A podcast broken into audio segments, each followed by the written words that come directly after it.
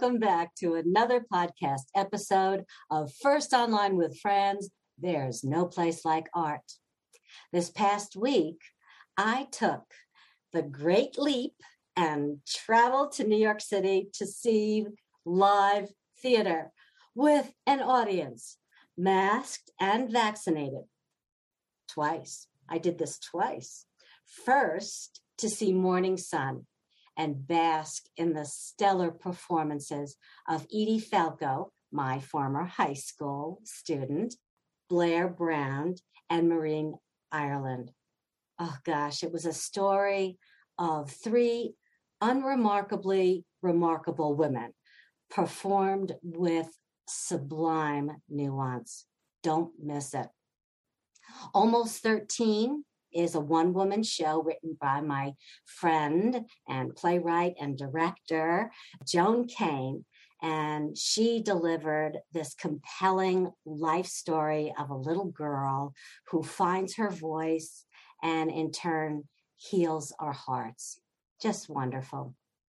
You know, going to see these plays reminded me once again of the power of the arts. I mean, where else can you sit in a dark space, suspend your belief, and engage in 90 plus minutes of sheer ecstasy. Goosebumps. My guest today, playwright Coni Koepfinger, and co author Dan Carter of the upcoming production of Live from the Bardo, My Dinner with Mary, value the power of the page.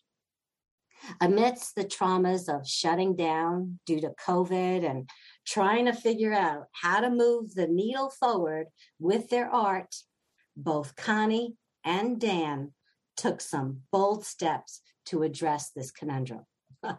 now what? Welcome, Coni and Dan. Hi, Fran. How are you? Hi, Fran. It's great to be with you. You know, Coni, you mentioned to me that writing plays became your way of communicating with all life, from the ordinary people to the sublime consciousness, all of which seem to operate on the same plane for you.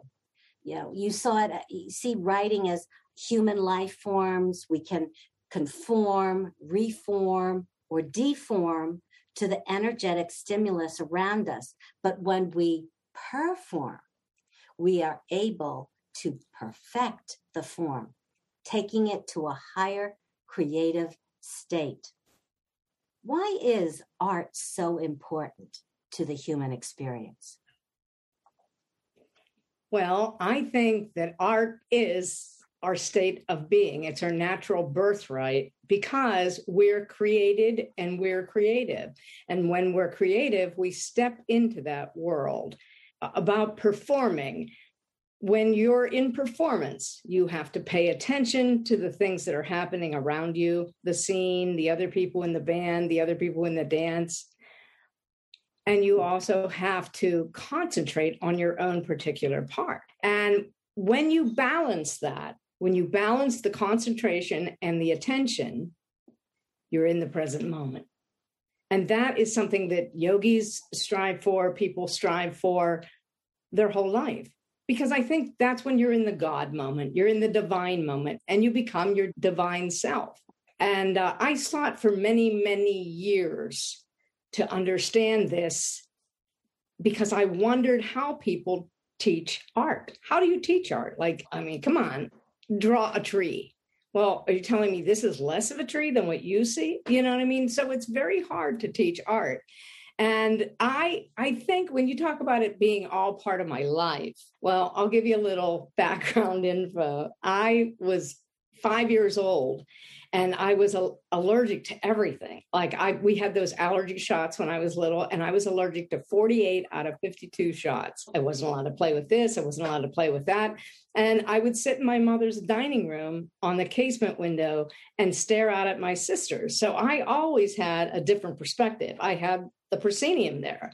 So I, my vision had always been in front of the stage. So that's how I, I, think I developed that is just as a human being. And then I never got away from it. And then my sister was an artist. My uncle was a famous artist. My other uncle, my other cousin was a, a famous piano player. So, I mean, I was always entrenched in art in my family.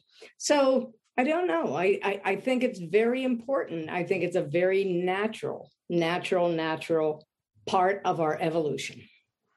Yeah, I can I can agree with that being a theater teacher 30 years in high school. And I just believed, you know, K through 12, every single kid had that spark, had that something special. And no matter where they they went after high school, I hear from so many students how even if they went on to be some CEO of a company, they got that self confidence. They got that human experience of working together like a team, you know, and speaking like a team, uh, Dan, you're part of this team. yep. Art is just so much a part of who we are. I heard somebody once say that if the apocalypse came, the first thing we do uh, is figure out how to get water, and the next thing we do is figure out how to get food, and the next thing is we take shelter, and the next thing is we'd make art. we'd sing, we'd dance, we'd paint on the cave walls, we'd do whatever we needed to do. That's how high up on the list it is. And how did you find your path, the arc of your journey? I was born on a soybean and cotton farm in rural Arkansas. We moved because my mother was very ill. So we moved to a city, and I was raised in Northern Illinois. And I was exposed to a, a good public education. In the 50s, public ed- education was still pretty good. I would say that the biggest influences on me were education and art and then travel.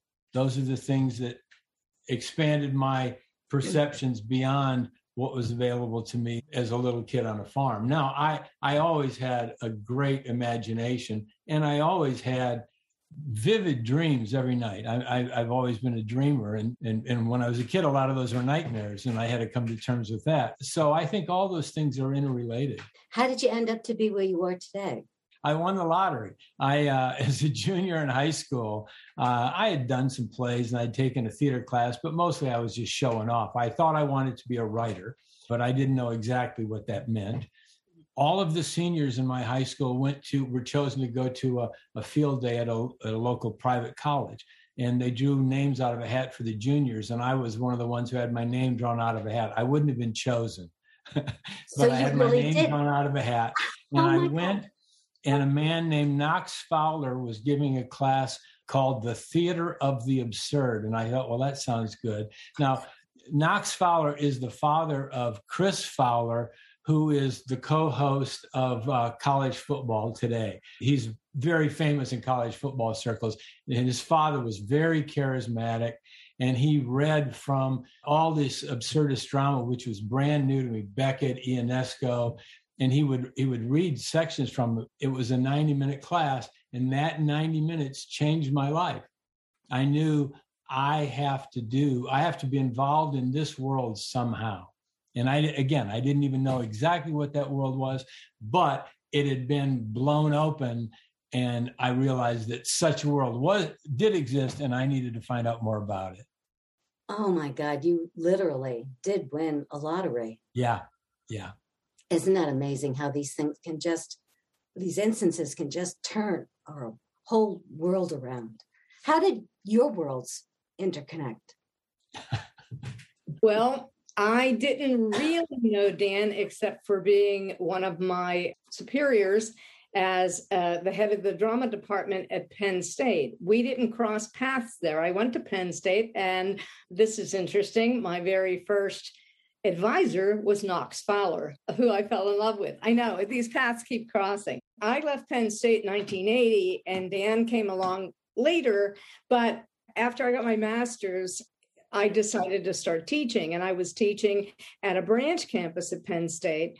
And another faculty member asked me to do a team course with him, and we had to get it approved. So I knew Dan from that remotely. I knew what he was about. And my colleague said, Oh, he's he's amazing. Yeah, he'll approve this because he understands the value of what we're doing. And I said, Okay, cool. And I didn't hear or see anything about Dan until most recently. It's been over a year now, but he had mentioned something on Facebook to me. We we were just Facebook friends. I love to put out not bizarre, but I like to put up thought provoking lines. And I put, yes, all the world is a stage and life is the intermission. And that's why people get so afraid of life because they don't have their lines. So it's like the intermission is is life. All the world's a stage. Life is a play and but the intermission comes into play we don't have our lines so we're nervous about what so dan had said something about that and I saw that he was retired. So I went on the back burner on Facebook and said, Hey, congratulations. Are you still directing? Just like out of the blue. And I didn't really know him. And he wrote back and he said, Sure, what do you have in mind? so I sent him the play and he read it. And it was in a very short time, within the same day, he wrote back and said, I like this play. I see something. I'll let you take it from there. I said, you know, right now it's very straightforward. I sense an absurdist track running underneath it. And if you're interested in bringing that out, then I think I'm your guy. And she said, Oh, that's amazing. That's what I want to do. And so we started working then. And and I was doing dramaturgical work, really, which is what a director of a first time production does and I would ask her questions and I would make suggestions and some of them she resonated with her. And then we it started taking on a life of its own after that. And it's it's changed I would say it's changed a lot since the first text that I was sent. It's much more complex now and I think much more evocative and and for me much more exciting just because it's it has all these different levels to it now which were there in the undercurrent before so where was the germ, the essence of this idea of of writing a play called Live from the Bardo, My Dinner with Mary? Okay, so the play actually it was uh, 2018. Mary Tierney, Mary Ellen Ashley and a bunch of us were in Italy having lunch. Anytime anybody new would come to the city, we would always ha- have a ladies' lunch. And so we got them together, and th- there was a new girl from Greece and somebody else from California. So we had a lunch. I said, okay, we get some new people. Let's bring them in. It was very funny because that morning I was talking to somebody, and they had said that they wanted to do a play, a stage version of My Dinner with Andre. And they didn't get the rights to it and it didn't work out. So I was just joking around, sipping my coffee, saying, well, who needs my dinner with Andre? I'll just write my dinner with Mary because I was with Mary Tierney and Mary Ellen Ashley. And they said, Yeah, yeah, you do that. You did. I never thought twice about it. And I went home. And later that night, I had 17 pages on my computer my dinner with Mary. I said, wow. And I called Mary, Mary Tierney and I said, I, I started your play. And she said, bring it to class tomorrow. Bring it to class. Because she runs a workshop at Theater for the New City. So I brought it to class and I brought Mary Ellen Ashley with me. And people loved it and they wanted more. And I'm like, okay, so I'll see what happens. Thursday comes around, I had 34 pages. And so it just started to grow. And it was a very straightforward farce, I would say, a little heavy on the side because it was dealing with uh, memories. And, and I really liked how it was looping itself back and forth and back and forth. But I knew that there was something missing. Knowing now, Dan didn't know me and he doesn't didn't know my work, but I'm known for this esoteric theater. I always have been an avant garde indie artist. In 2019, earlier that year, I, I mean, earlier that year in 2018, I did a play about Josie in the Bardo. So I was always fascinated with what's behind the scenes of the scene, like what's behind the scenes of life. And I've always felt like the reason we do theater is a way to get us in touch with what's really happening in our lives in the big picture. to know the truth, seek the truth, and the truth will set you free. And I've always wanted to know that. I knew it had something to do with art, and I had always been searching for that. Well, when Dan said that to me about the absurdist, I said, Seriously? You don't even know me. Oh my God. And so I tell the rest of the team, and they're like, Yeah, this is like awesome. This is you. It blew my mind. I can't tell you what happened during the course of we decided to start working on the script every Saturday and we did some workshop stuff. And then all of a sudden, I said to Dan, I think the reason it was the baseline stories, two women getting together after many years of being apart, and they're both actresses, and they decide that they're going to create a work of art from their lives. One day I said to him, maybe the reason they're getting together is because Mary is dying. And he said, okay, write the scene. And so I wrote the scene and we brought it into rehearsal, and sure enough, it was beautiful. It was beautiful. But then all of a sudden, Dan said, What if Mary Tierney's, oh, Mary Ellen Ashley's already dead?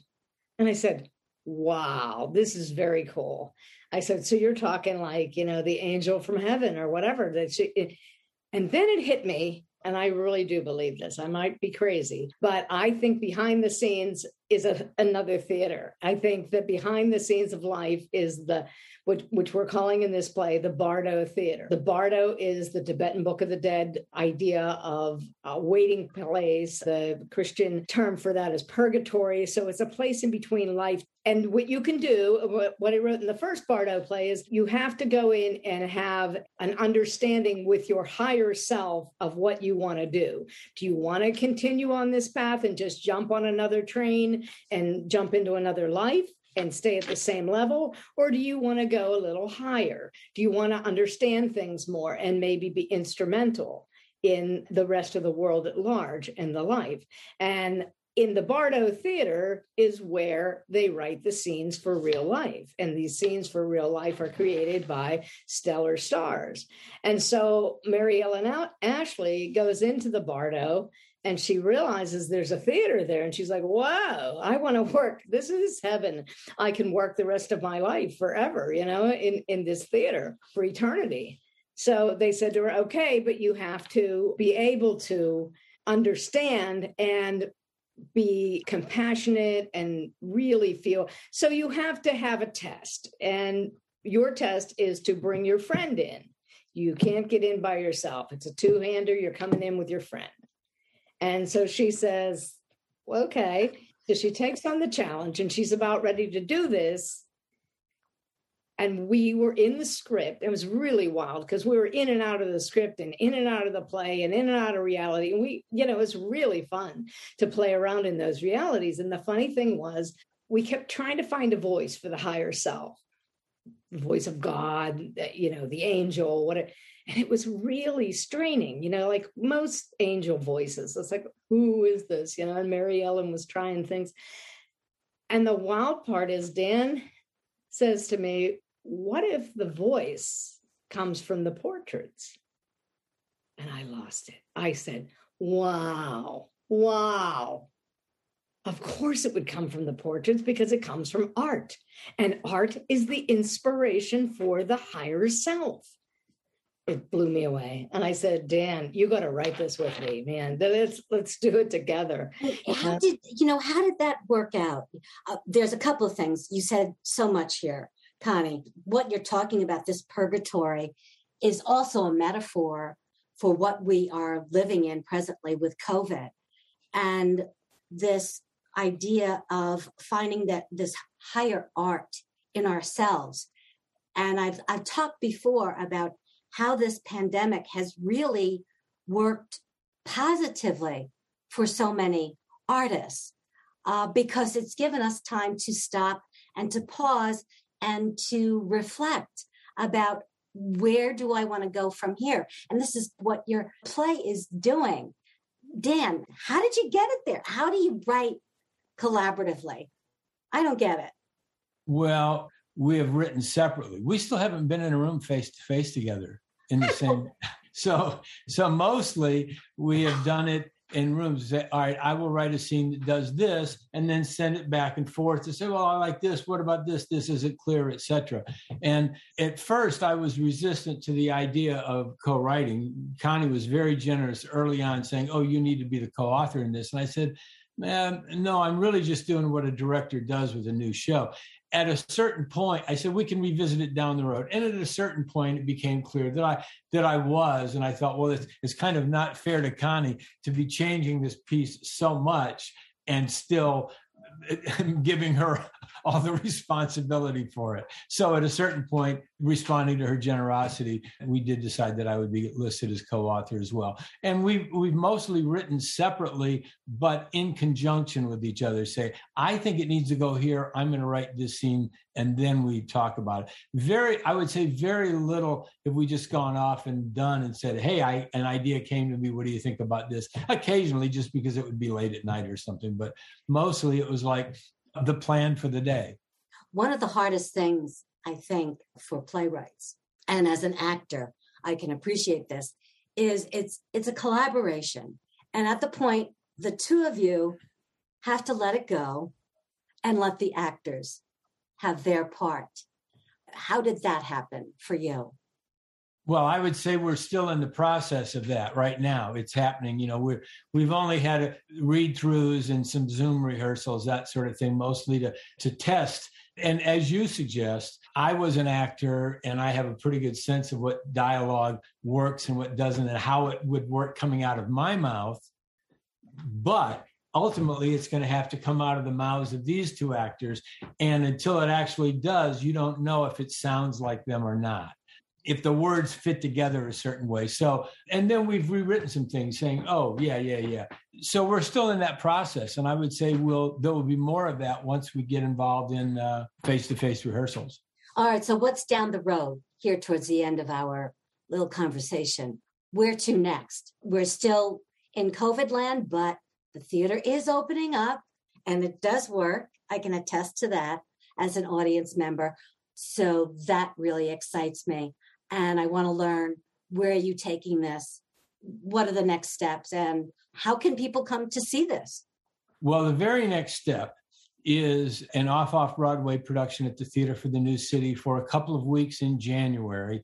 And we will be doing that as a kind of a bare bones, poor theater production of it to really do a shakedown cruise for the script itself and find out from the audience where there are holes, what's unnecessarily redundant, what questions they have that are provocative and good questions, and what questions do they have that are just confusing and unsettling. So it'll be a kind of a shakedown cruise for the actual text itself. And then after that, we hope to, that it will be done again, but it's too premature to know exactly what those plans will be. But we hope that uh, once we've had a chance to interact with some audiences and they've had a chance to experience the show, that we will then see if it, we can expand the production and and do more with the idea of the portraits. There are additional actors in the play right now who play uh, the play is set in a fantasy version of the Players Club on Gramercy Park.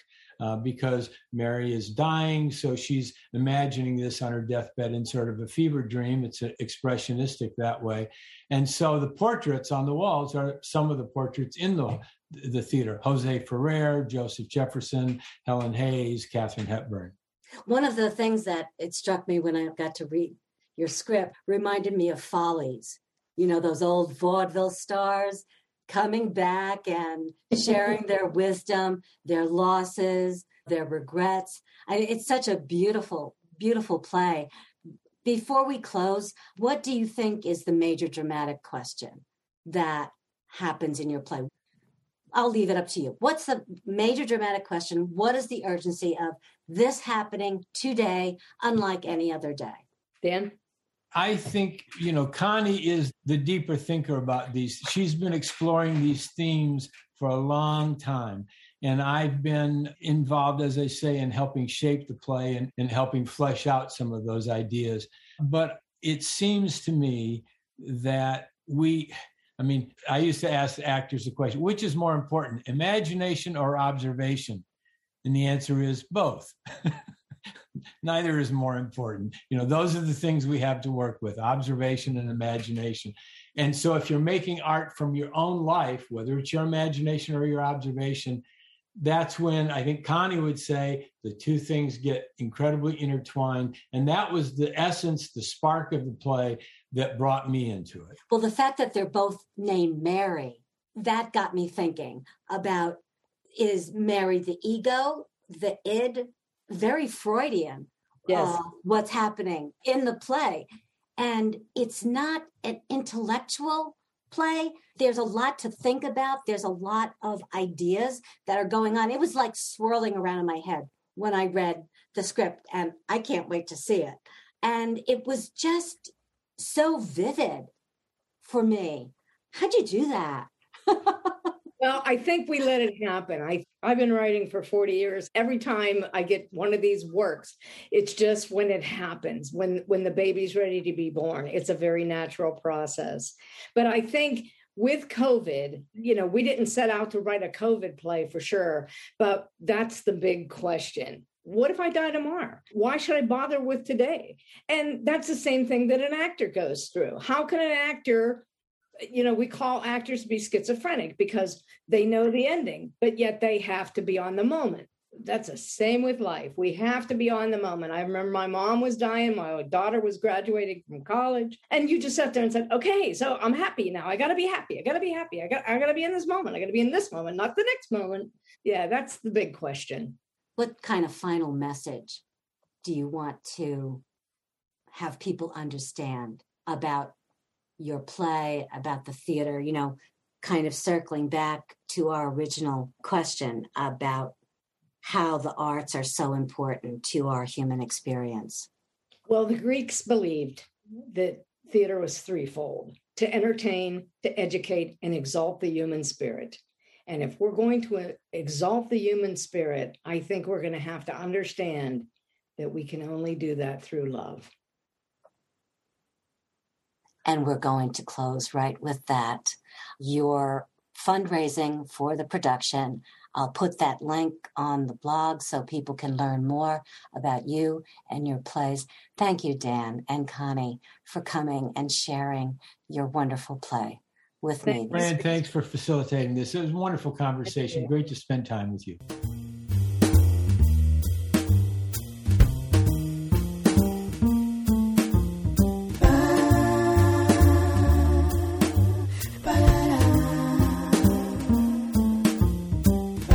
find out more about what Fran is up to, go to her website at firstonlinewithfran.com. This program was produced by March Hare Media and recorded at Wheatsheaf Studio Productions.